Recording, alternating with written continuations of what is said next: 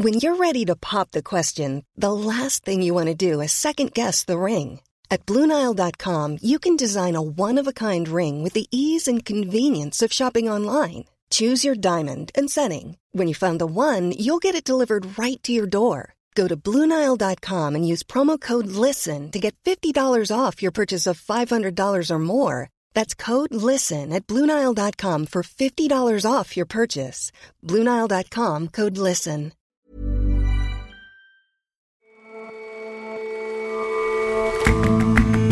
Hello and welcome to The Intelligence on Economist Radio. I'm your host, Jason Palmer. Every weekday, we provide a fresh perspective on the events shaping your world. Big oil and gas firms have vast experience with complex, expensive, cross-border infrastructure projects. That's just the kind of expertise the world needs as it transitions to renewables. In order to survive, oil majors need to put those skills to use. And winters in Mongolia are no walk in the park, but extreme winters that follow dry summers have catastrophic effects on livestock and on the herders who depend on them. Those climate conditions are getting more and more frequent.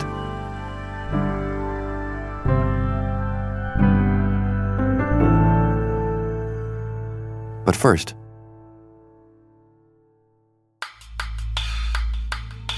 the coronavirus continues to spread around the world and has now been found in every mainland province in China. Infections have been found in at least 15 other countries. In all, there are already more cases than there were in the 2002 outbreak of the related SARS virus, and international responses are ramping up. This morning, Russia's prime minister said the country would be closing its border with China. Authorities in Australia and Britain have quarantined returning travelers, and British Airways and other airlines have cancelled flights altogether into and out of China. Today, the World Health Organization will meet to discuss whether the outbreak constitutes a global health emergency. In any case, it's certainly a national one. So where I am in China, we have had 38 more deaths announced today. So we're now at 170 dead. David Rennie is our Beijing bureau chief and has been visiting villages on the edge of Hubei, the province which is the epicenter of the outbreak. We have 7,700 cases worldwide, of which almost all of them are here in China, but they are also being found now in more than a dozen countries, mostly people travelling from China while sick and turning up in those countries. We have evacuation flights going on. We've had the French are due to leave today. The Americans left recently, the Japanese. There's a problem with a flight for British nationals in the epicenter city of Wuhan, where the Chinese are playing very hardball as far as we can tell. And if say the wife of a British businessman also has a Chinese nationality or their child has both nationalities, they're not letting them leave because China in some ways seems to feel humiliated by the idea of evacuating foreigners as if they can't be trusted to look after them. And so the entire province of Hubei is essentially on lockdown. What does that actually look like on the ground? It's very strange. This is kind of the Chinese Christmas. It's still Lunar New Year. Villages should be full of people back home from the cities to see their families. There should be kids everywhere because school is out. But it's basically a ghost town. As you start driving even 2 hours down away from the Hubei border, each village on the roads down has blocked the entrances with kind of piles of mud or concrete pipes. There are people guarding villages, telling people to stay out. When you get close to the border, there are police checkpoints. There are medics in protection suits, masks and goggles, taking everyone's temperature. And that's a pretty tense moment because if you're running a fever for any reason at all, then you could be stuck in 2 weeks of quarantine in the nearest Chinese hospital. And so how are the people in those border areas dealing with it? How are they feeling about this strange situation? Well, although from the outside, this kind of massive quarantine, which has now basically trapped tens of millions of Chinese people in their own homes, from the outside, that looks draconian and slightly scary. Strangely, when you're on the ground, actually, the idea that they can do something, anything, to keep themselves safe by shutting foreigners out of the village or keeping their kids locked up inside is almost a source of comfort. So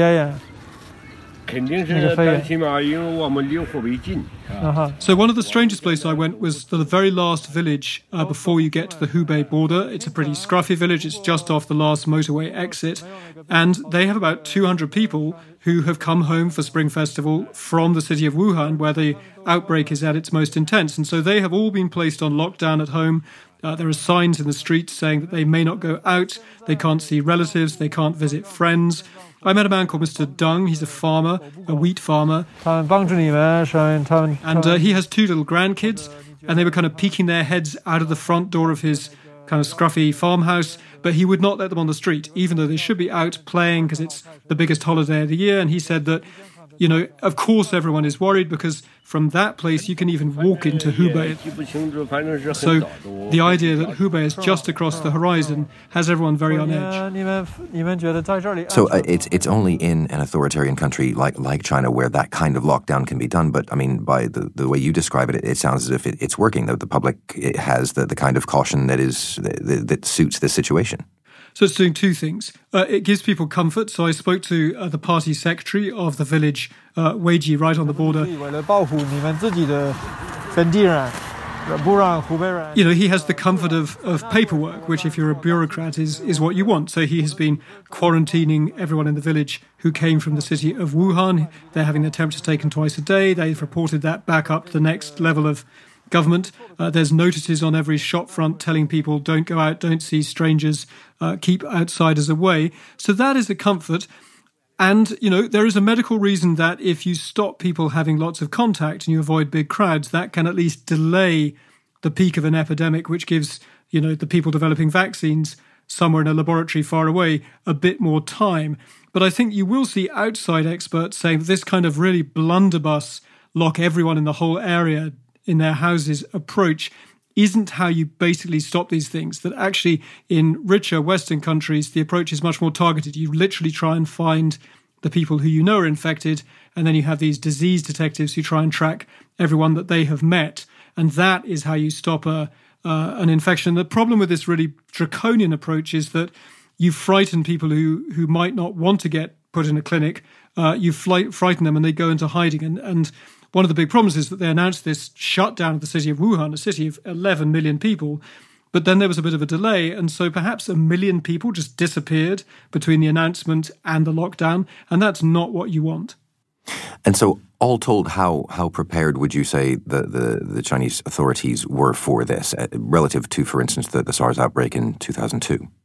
So that's a very low bar because back in 2002, 2003, when we had this other new virus, SARS, China spent several months just basically lying through its teeth and denying that this was a problem at all. And that led to really hundreds of avoidable deaths. It was a really disgraceful time when you had doctors trying to tell the truth, getting punished, getting silenced. China clearly is trying to behave very differently this time. They've identified the virus. They are dealing with the international health organizations like the WHO.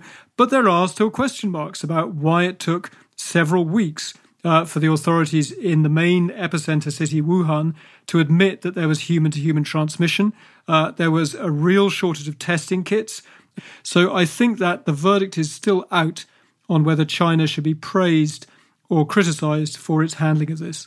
Well, either way, the effect of essentially shutting down entire cities, provinces, you know, scaring people into their homes even far from the epicenter, that's got to have huge effects on the economy.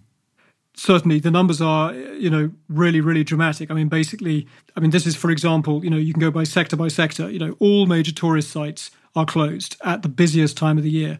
This should be the biggest time of the year for box office takings in cinemas. 11,000 cinemas in China are closed. It should be a time for massive sporting events. I mean, it's like, you know, Thanksgiving or Christmas in America. That's this time of year. Everything's closed. And so, I mean, you're seeing economic predictions that the next GDP numbers could see 2% growth is one of the numbers we've seen thrown out there. Now, we haven't seen 2% growth in China since the time of Chairman Mao. You know, they've been doing 6, 7% growth in recent times. So that'd be an extraordinary hit. Now, that all depends really in terms of does this knock, you know, the global economy for 6. It really depends how long this outbreak lasts. So remember that outbreak of SARS in 2002, 2003, which killed nearly 800 people. There was a very, very sharp hit to the Chinese economy, but it bounced back because it didn't last that long. And then there was a lot of delayed spending and consumption kicked back up. This time round, the Chinese economy is a huge amount bigger. This time round, Chinese consumers, Chinese tourists are a much more important factor in global economic growth. So there's a lot of people who, if China just disappears from global economic growth this year, a lot of people in a lot of countries are going to take a hit. David, thank you very much for your time. Thank you.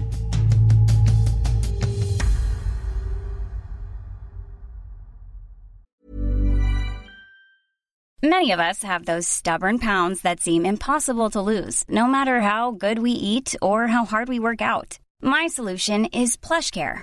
PlushCare is a leading telehealth provider with doctors who are there for you day and night to partner with you in your weight loss journey. They can prescribe FDA-approved weight loss medications like Wegovy and Zepbound for those who qualify. Plus, they accept most insurance plans. To get started, visit plushcare.com/weightloss. That's plushcare.com/weightloss. It's earnings season, and a number of oil and gas companies are reporting their quarterly results this week. Once upon a time, big oil was a safe bet on the markets. Yet no big industry has performed worse for shareholders in the second half of the 2010s. And with a climate emergency looming, the 2020s are set to be even more disruptive. We simply have to stop digging and drilling and take advantage of the vast possibilities offered by renewable energy and nature-based solutions. This is a do-or-die decade for the oil industry, particularly the big listed oil companies. Henry Tricks writes Schumpeter, our column on global business. Because governments are raising their ambitions when it comes to climate targets. They're trying to get to net zero by 2050, and that means fewer carbon emissions, and that's where the oil industry really has to start changing its game. Oil and gas companies are regarded by many as the villains of the climate crisis, but they could also be part of the solution.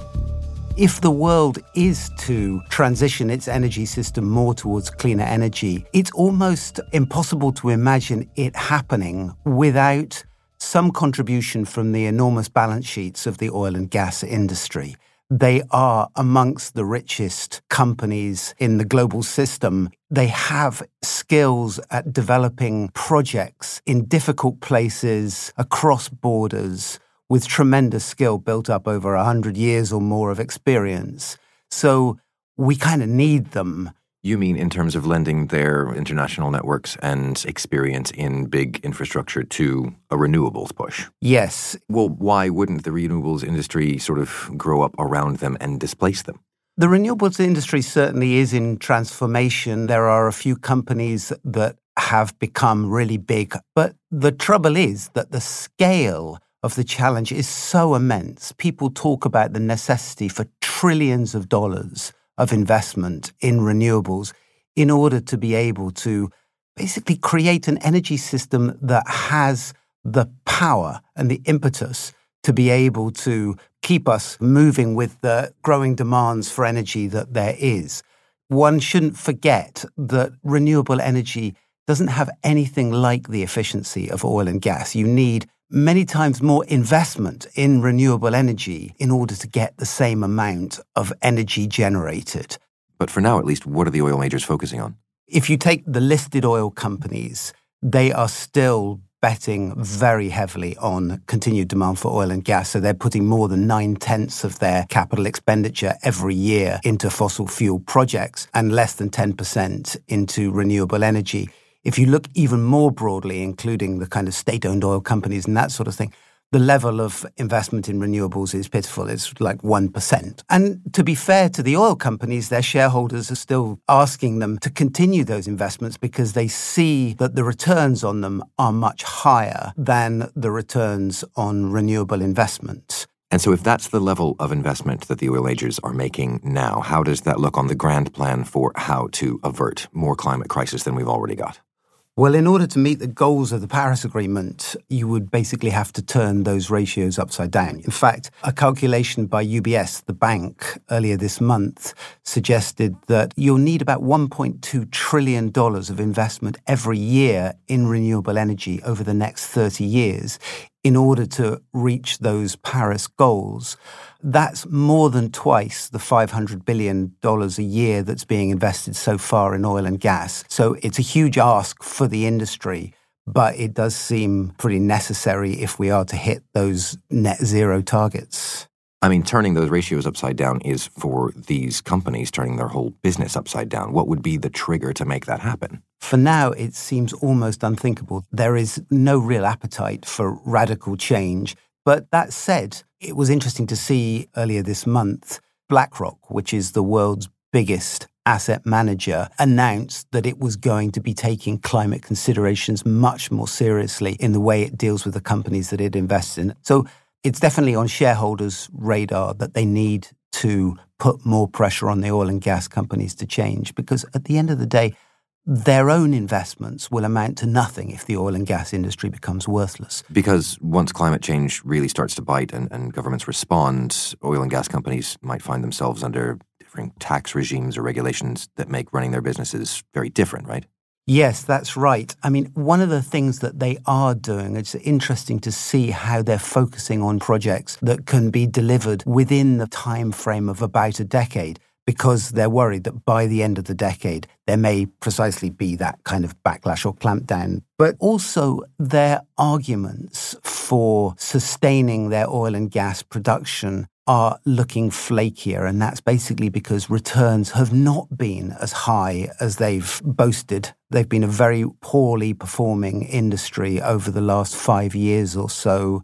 It's also the case that some of the particularly climate-concerned investors and banks are basically putting higher borrowing costs on the companies, especially if they're investing in particularly carbon-intensive projects. So that's pushing up the cost of capital, and that too lowers returns. And thirdly, there's just a sense that as they use their balance sheets and their skill in project management and whatever in the renewables industry, they'll be able to turn it into a much higher returning industry. They can build projects in difficult places that are big enough that the returns actually justify the amount of money that's invested in them. So there is eventually going to be a logic to investing in renewables that will be much more apparent to them. But it's a sort of a chicken and egg situation, really.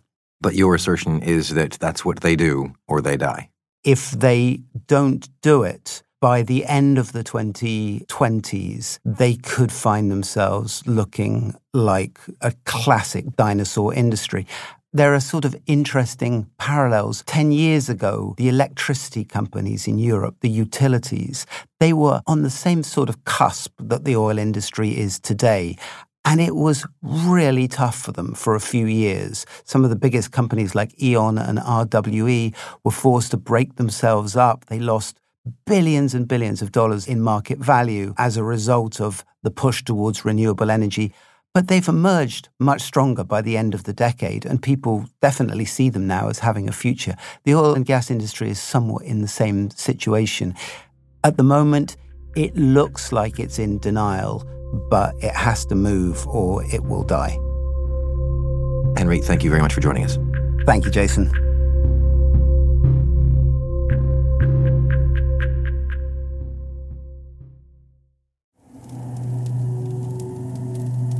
With an average of 250 days of sunshine each year, it's understandable that Mongolia is known as the land of blue sky. But the temperatures can also get bitingly cold during the winter months. Today, they're expecting lows of minus 27 Celsius. That's minus 17 Fahrenheit. Sometimes that number can drop to as low as minus 50 Celsius, bringing with it a weather catastrophe. Every so often in Mongolia, you have a particularly severe winter, which is known as a zud, which is when incredibly cold temperatures follow a very dry summer. Rachel Dobbs reports for The Economist. And this is actually considered to be a natural disaster, and it's a natural disaster pretty much unique to Mongolia.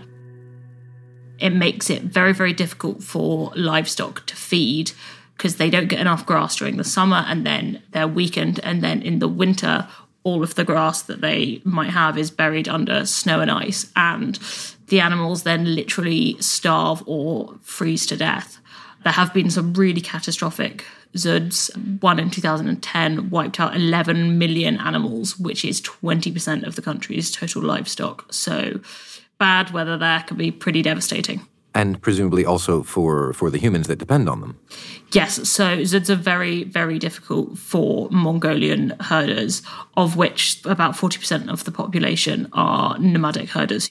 And every time there's a zud, herders have to give up their lifestyles and move to the cities to find work because they just do not have the livestock to be able to go on. The population of Ulaanbaatar, which is the capital, has grown 70% in the last 2 decades.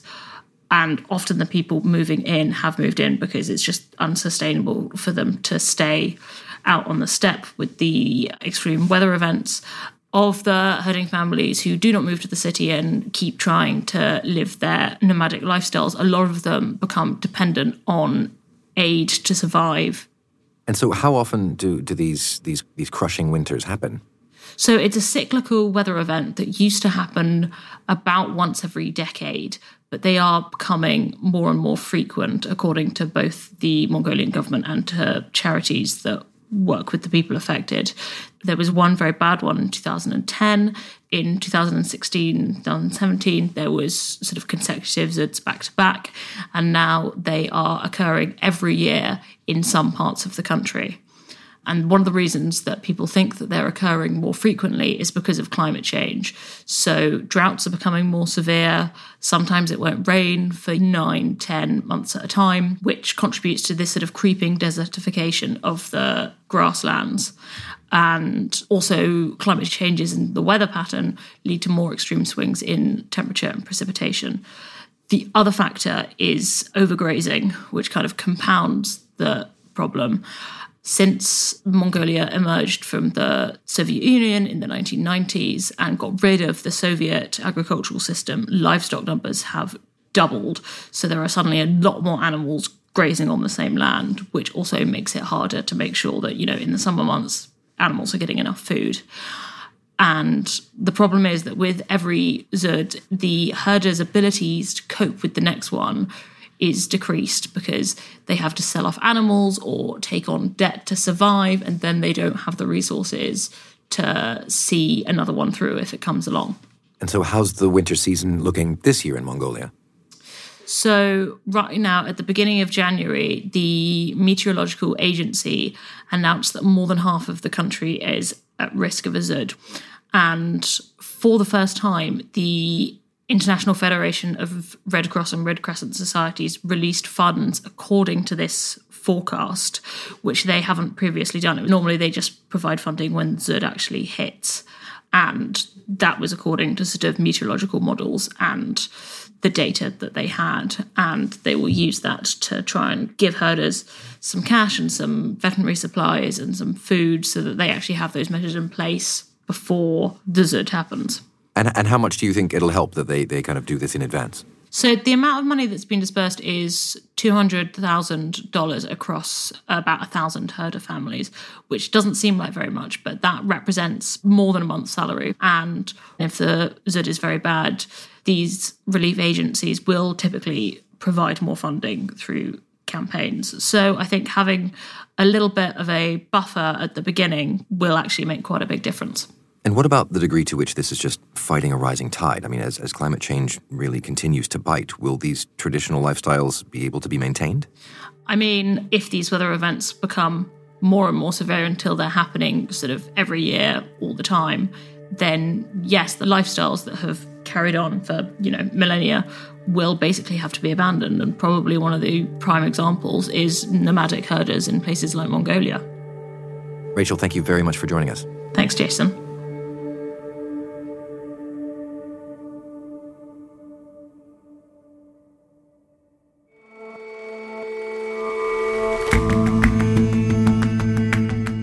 That's all for this episode of The Intelligence. If you like us, give us a rating on Apple Podcasts. And you can subscribe to The Economist at economist.com/radio offer. 12 issues for $12 or £12. See you back here tomorrow.